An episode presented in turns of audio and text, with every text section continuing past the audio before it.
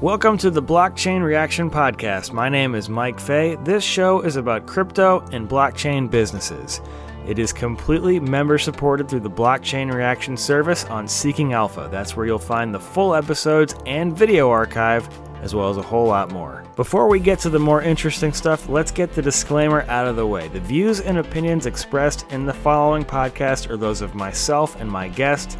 None of this is investment advice or a solicitation for you to buy any financial instrument. I am not a licensed investment advisor. This content is for informational purposes only. All right, let's get started. Joining this episode of the Blockchain Reaction podcast is Seamus Rocca. He is the CEO of Xapo Bank. Thanks so much for joining today. Thank you for having me. Absolutely. It's uh it's a conversation I've been looking forward to for a bit and I'm excited to get into it with you because of all the things that are happening I think within the banking industry and uh, obviously within crypto as well and and how they relate. So this should be fun.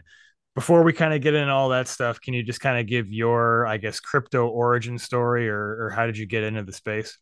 Yeah, sure. So I'm a banker by trade. I I've been in financial services for about 30 years um, about five and a half, six years ago, I decided to leave uh, Standard Chartered. That's where I used to work before in Treasury, um, and I wanted to join fintech. I uh, I stumbled uh, across Wences Casares, who you know was um, the CEO of Xapo at the time, and he wanted to you know take it from being a Bitcoin custodian wallet into being a bank a bank that wasn't just a normal bank, but a bank that could offer a dollar bank account to customers in, in emerging markets around the world. And, and that could also do it alongside Bitcoin in a way of you know, enhancing adoption, creating a genuine use case uh, beyond just speculation. So, you know, given that he needed to to take Xapo from being a wallet to being a bank, you know, we I joined as CFO um, and about two years ago, uh, Wences became the the chairman. He's by you know by far the the visionary out of the two, uh, and I'm the CEO, and I'm much more sort of execution focused on on implementing that vision. That's good. You got to have guys like that. Um, what was kind of because you came from more of a traditional financial background what was kind of your aha moment with crypto specifically? Was it just getting into the network and playing around with it a little bit? For me it's interesting because you know one of the biggest challenges for any crypto company is is finding uh, payment rails you know, working with banks, which is perverse, isn't it? Because, you know, one of the things about Bitcoin is the fact that it's sovereign and and governments can't control it and, and whatever else. But if you want to uh, if you want to have it as an asset class and to be able to buy it, you need to interact with the traditional financial system. So a lot of my early days at CFO and running treasury was, you know, working with financial institutions, saying, "Hey, you know, we're a serious, you know, uh, bunch of guys, serious board, investors. You know, we had Ribbit Capital and Benchmark at the time, uh, and serious investors. Wences and I, you know, Wences was on the board of PayPal. I'd just come from being the acting treasurer at Standard Chartered. You know, we're, we're not a bunch of, you know, 24 year olds in a, in a basement with a laptop trying to create a new token. You know, we, we really want, we're taking this thing seriously about, you know, creating a bank. Because in the crypto space, it, you know, you would almost get laughed out of the room five years ago if you said you wanted to be a bank of course. that, managed Bitcoin, right? And and then as a result, I had to spend a lot of time with our compliance team. Uh, and our head of compliance at the time was uh, a chap called uh, Martin Kopax. And, you know, we were the first customer for Chainalysis. We were the first customer for Elliptic. And when Martin showed me the kind of things that you could do with these tools to track you know, blockchain coins, where they'd been, where it had touched, or whatever, having worked in in banking and financial services for years, and and for example, you know, Standard Chartered is one of the largest dollar clearers in the world. The kind of things that you can do with blockchain tools on AML and compliance monitoring versus what you can do with traditional rails is 100x. But yet, all the banks were scared about, oh, you know, oh, Bitcoin's for criminals, isn't it? And we're worried about AML. And I'm thinking to myself, you know, my compliance department walks all over yours any day till Tuesday, right? Um, so that was a big aha moment for me, which was, you know, coming into the industry, I myself had this bit of fear factor around, you know, the perception of Bitcoin five and a half years ago is not what it is today. Um, you know, so I, I've seen the transition and transformation in the industry where I would talk to financial institutions and they would be worried about Bitcoin. I don't think they're worried about AML and, and those aspects of certainly not Bitcoin, maybe other coins, but certainly not not Bitcoin anymore.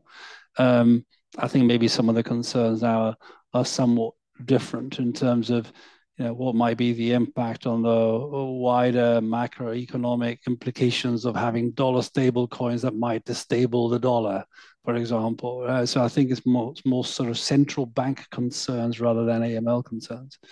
Um, but I've seen that that transition. So for me, that was a big aha moment. That was, you know, Bitcoin isn't just, you know, a speculative asset class. It's something that the fact that it's sovereign the fact that it's finite, only 21 million can be minted, the fact the hash rate and how that's grown to make it, you know, almost inconceivable that it could be hacked. A lot of those concerns were there five years ago. They're not there today.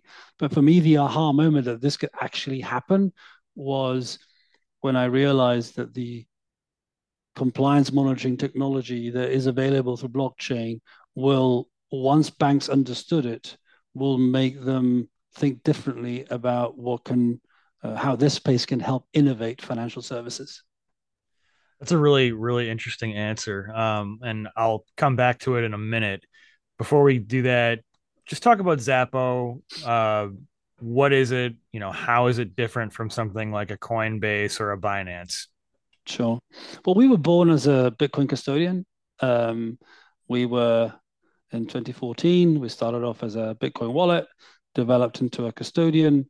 So this idea of having cold storage, and you know, we were best known for you know having the Swiss bunker and everything else, and the security of of your coins.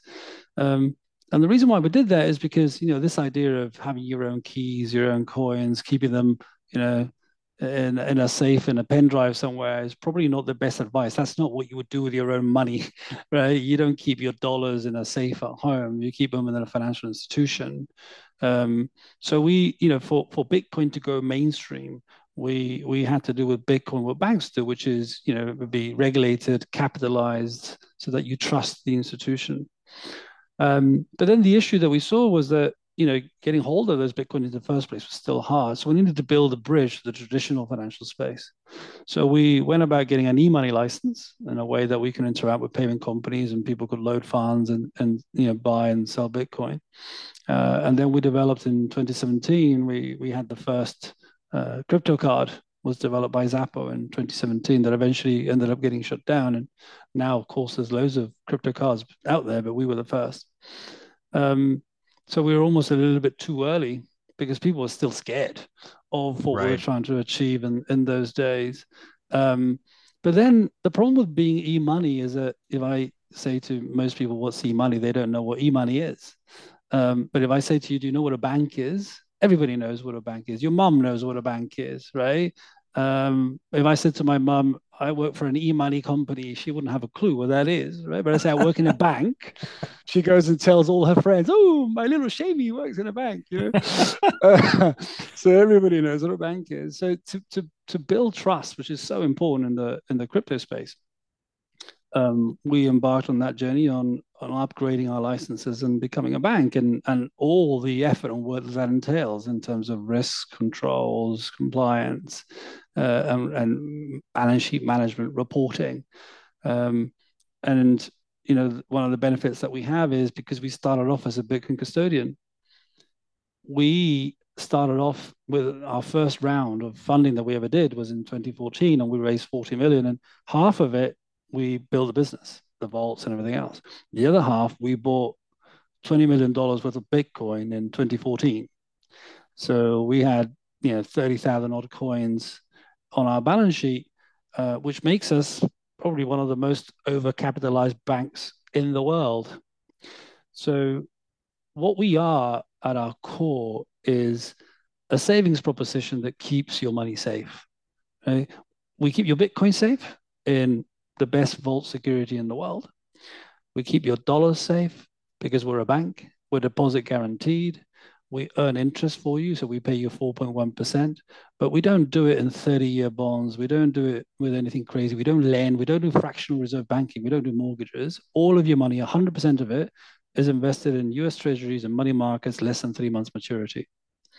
So we just want to make sure that you're comfortable and confident that we keep your dollar safe, your Bitcoin safe, and there's an easy way to interact between those two worlds. So that's really the core proposition of Xapo. Very interesting. So it sounds like what you're saying is the issues that are plaguing some of the regional banks in America right now, where they have mm-hmm. a duration problem with the treasuries that are, you know, backing their deposits. Xapo doesn't have that. And correct. And you keep, I guess, customer funds segregated, obviously. So there's no FTX yeah. issue where you're lending Correct. out customer funds. So I think the question that my listeners would ask then is how do you make money? Yeah, well, good question. It's very simply the first one is that you know a lot of uh, businesses out there will will offer a freemium service, which is you know let's get gazillions of customers, and eventually we'll work out how to make money. You know, we'd rather charge an honest fee for honest service. So the account costs you $150. It's not free because obviously to, to you know, we give you an account manager. You have a metal uh, debit card that pays you 1.1% cash back. Um, so that that would be a good example. If you think about, you know, you pay your $150. Well, because that helps me cover overheads, I don't need to charge you a ridiculous spread when you buy Bitcoin. I pretty much just give you the broker rate, the wholesale price that the liquidity provider gives me. There's a tiny spread on top, right, to cover price risk, but I'm not making money on that um, on the transaction. Same with the card. You know, I cover the overhead with your subscription. When you make a transaction, I get cash back from Mastercard and Visa. I pass that benefit on to you because I've covered the overhead. So how do I make money? I make money on the balance sheet, which is how banks have always made money. The only issue is when, when you think about net interest margin, most banks have a lending business as well, mortgages and whatever else. So that uses capital.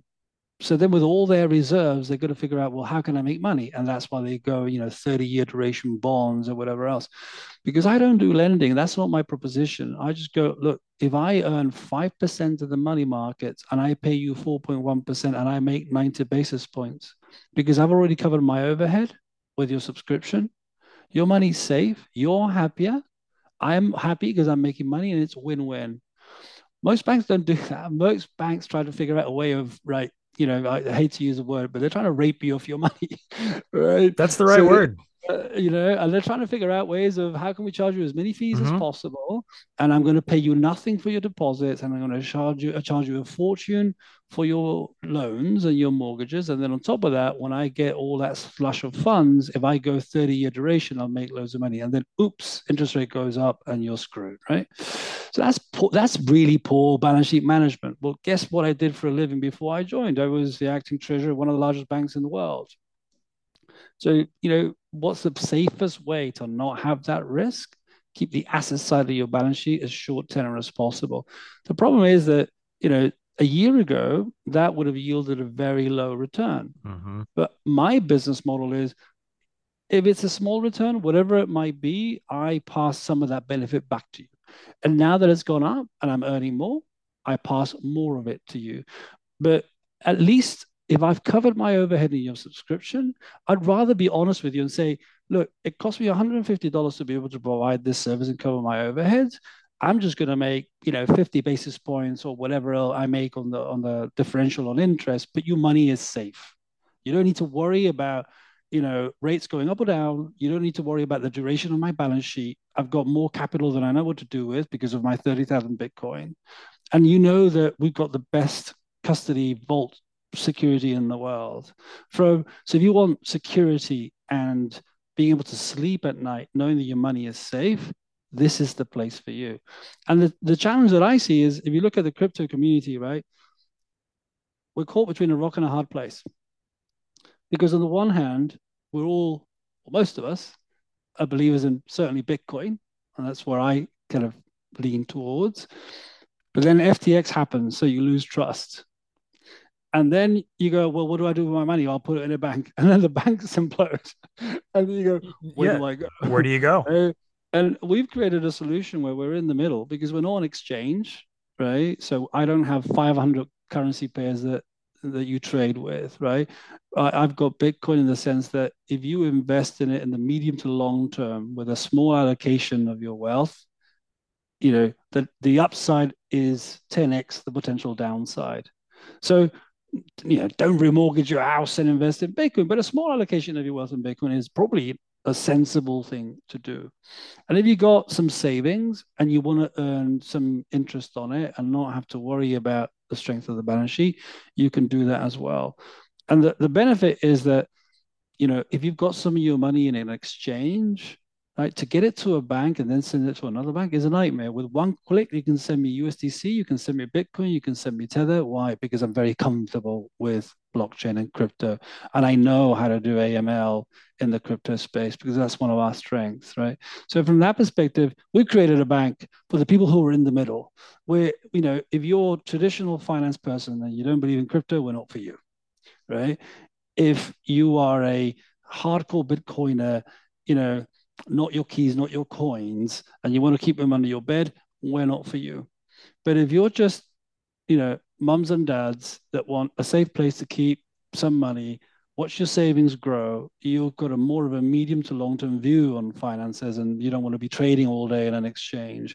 The Xapo is for you. And I think that you know, most of us don't know how to use MetaMask and go and put money into DeFi. You know, I don't know how to do that. My mum doesn't know how to do that. right. right? right. You know, I've heard of it. I can talk about it, but you know, I'm not an engineer, and, and so therefore, you know, if you don't make the interface between this space and normal people in the in the middle of the distribution curve of human beings that are not, you know, super technical or you know, massively anti-risk. If you're just somewhere in the middle, you're wanting, looking for a use case, someone to keep your money safe, then what we've done is we've created an interface to make that incredibly easy for you. Yeah, and the U the interface, the UI has been such a problem for the industry uh, for such a long time that it's a it's a really good point. Something that I think struck me at one point in that answer was it sounds to me like you are kind of what Custodia Bank was trying to be in America. Did you follow any of that drama at all with Caitlin yeah, Long? Yeah, yeah, yeah, yeah. Well, the funny thing is, you know, I, I followed the drama and and how difficult it's been to get that, you know, the license and everything else. It's one of the reasons why we closed down our business in the US. You know, the US from a lawmaking perspective in, in terms of financial services, you know, you got different state laws, MTL, you got BitLicense in one state different to the other. It, it, it, it was just very difficult to do business. Um, we got our banking license three years ago. Nobody knows about it. We didn't make a big hoo-ha about it. You know why? Because getting the license is only step one, right? One, you know, for me, there is no value in doing PR and media on, hey, look at me, I got a license. Well, right. what are you going to do with that license? How is it going to work? Um, what is the use case? That we needed to build it first.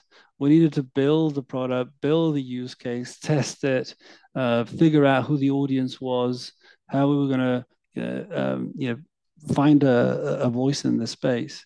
Um, and uh, and I feel that we're there now. You know, we're, we're ready to launch, uh, and I think our our value proposition, which is you're going to find this funny probably, but you know, we always felt that the value proposition would resonate a lot more in emerging markets, because you know, having a dollar bank account in emerging markets is a big deal. You know, if you're in the US, you can go to any bank and you've got a dollar bank account. But if you're in Nigeria, Lebanon, Argentina, Brazil, Mexico, you know, people think in dollars. Why? Because their local currencies are devaluing against the most powerful currency in the world, and the dollar, for in my view, for the foreseeable future, despite all the noise and, and debt ceilings and you name it, will continue to be the world's currency for the foreseeable future for many reasons. That's almost like a whole different podcast in its own right.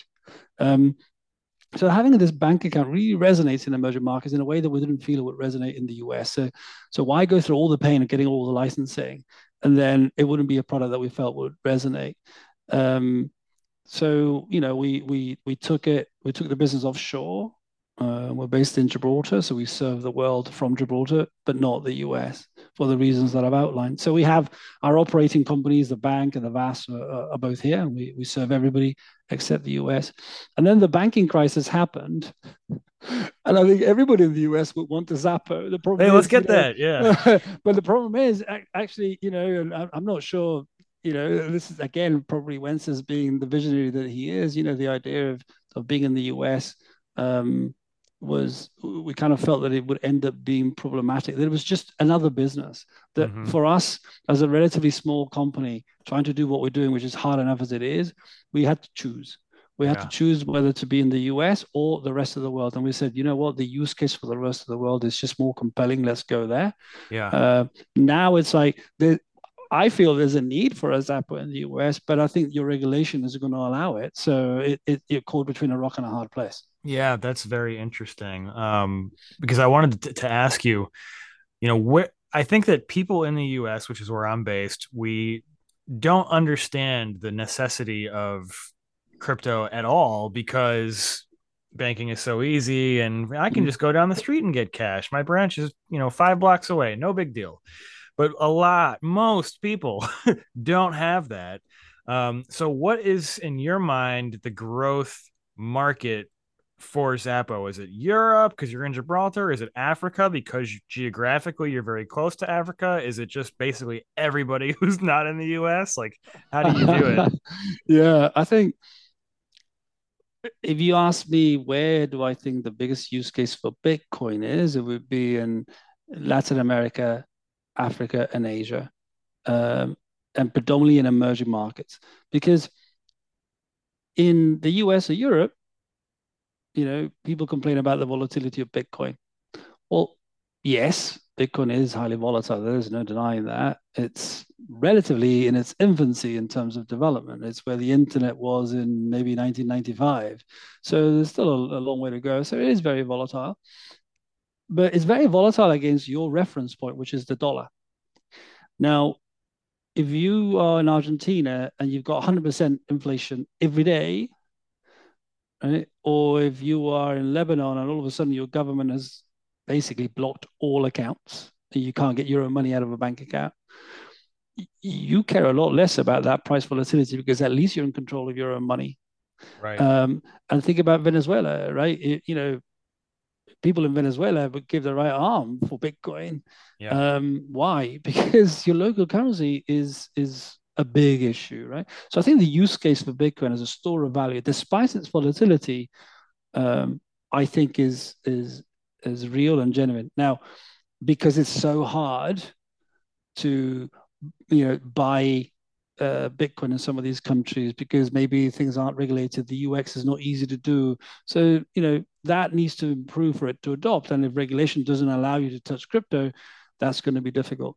But you got to ask yourself, why are some of these countries, you know, blocking crypto? But, yeah, I think because when it, when that happens, it's because the government is worried about economic instability and what it might create. But they have created the economic instability in the first place.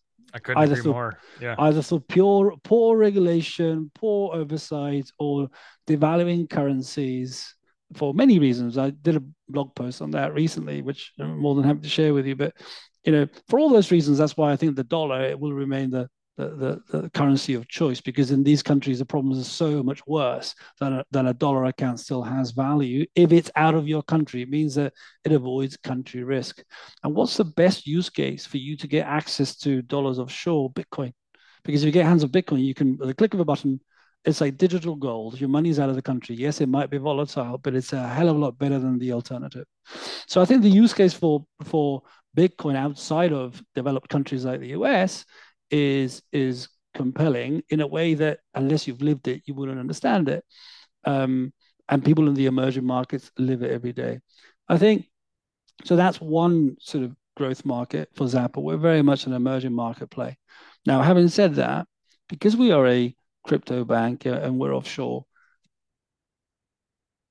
the type of person who's going to use Xapo is somebody who has already made that jump to the crypto space. If I have to convince you about Bitcoin, then you're probably not today's Xapo customer. You might be the customer of the future, but not today.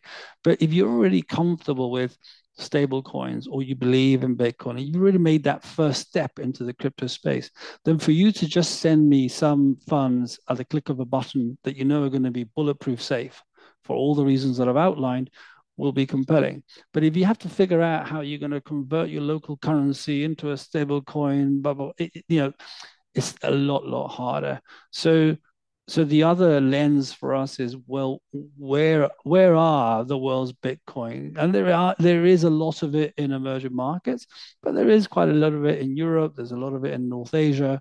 Uh, there's a lot of it in other regions. So depending on what lens you use, you know, I feel that the use case is more compelling in emerging markets, but the adoption of crypto for a lot of reasons, you know, easier to access payment rails, easier to access exchanges, um, and and as a result, most of the adoption has been in Europe, North Asia, and the US uh, which might contradict a little bit the, the hypothesis that I'm putting in front of you.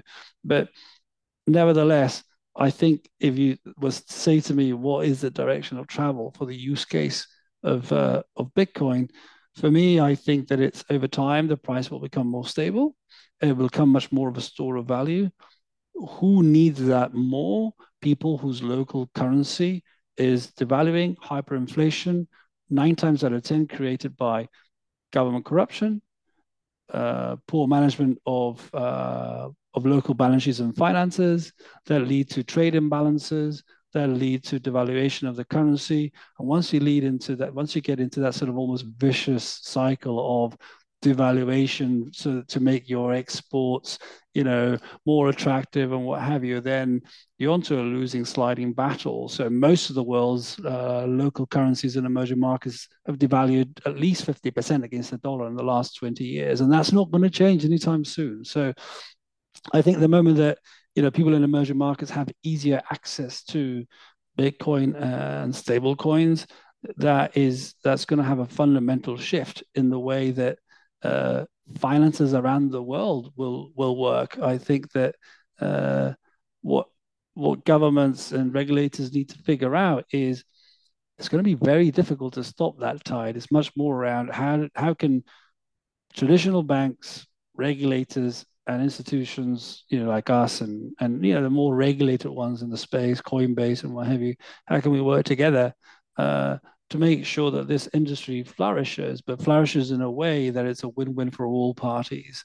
Um, we're not there today, but I, I think that's where uh, we'll be hopefully in the not too distant future. And when we get there, or we start seeing steps towards getting there, that's when I think we'll see the the next true um, Bitcoin or crypto wave.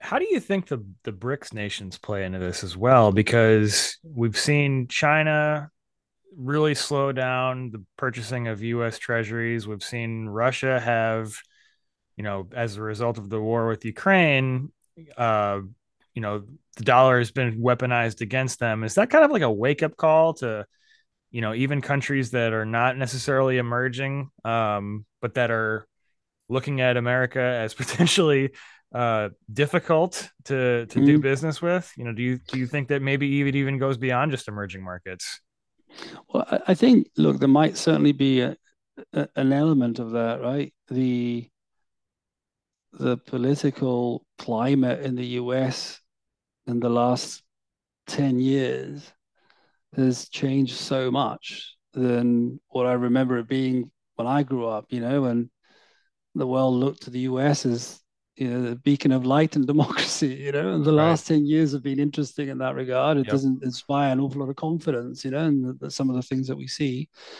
um, but having said that look what are the alternatives you look at china and you think you know incredible gdp growth um, you know a powerhouse economy that even when we talk about it slowing down it it's still like 8% GDP, which is like four times more than any other country in the world, right?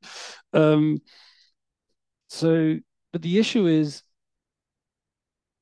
the four largest banks in the world are in China. and all of the credit that they provide is dictated by how much the government decides that they want to extend. So all liquidity is controlled by the government of China.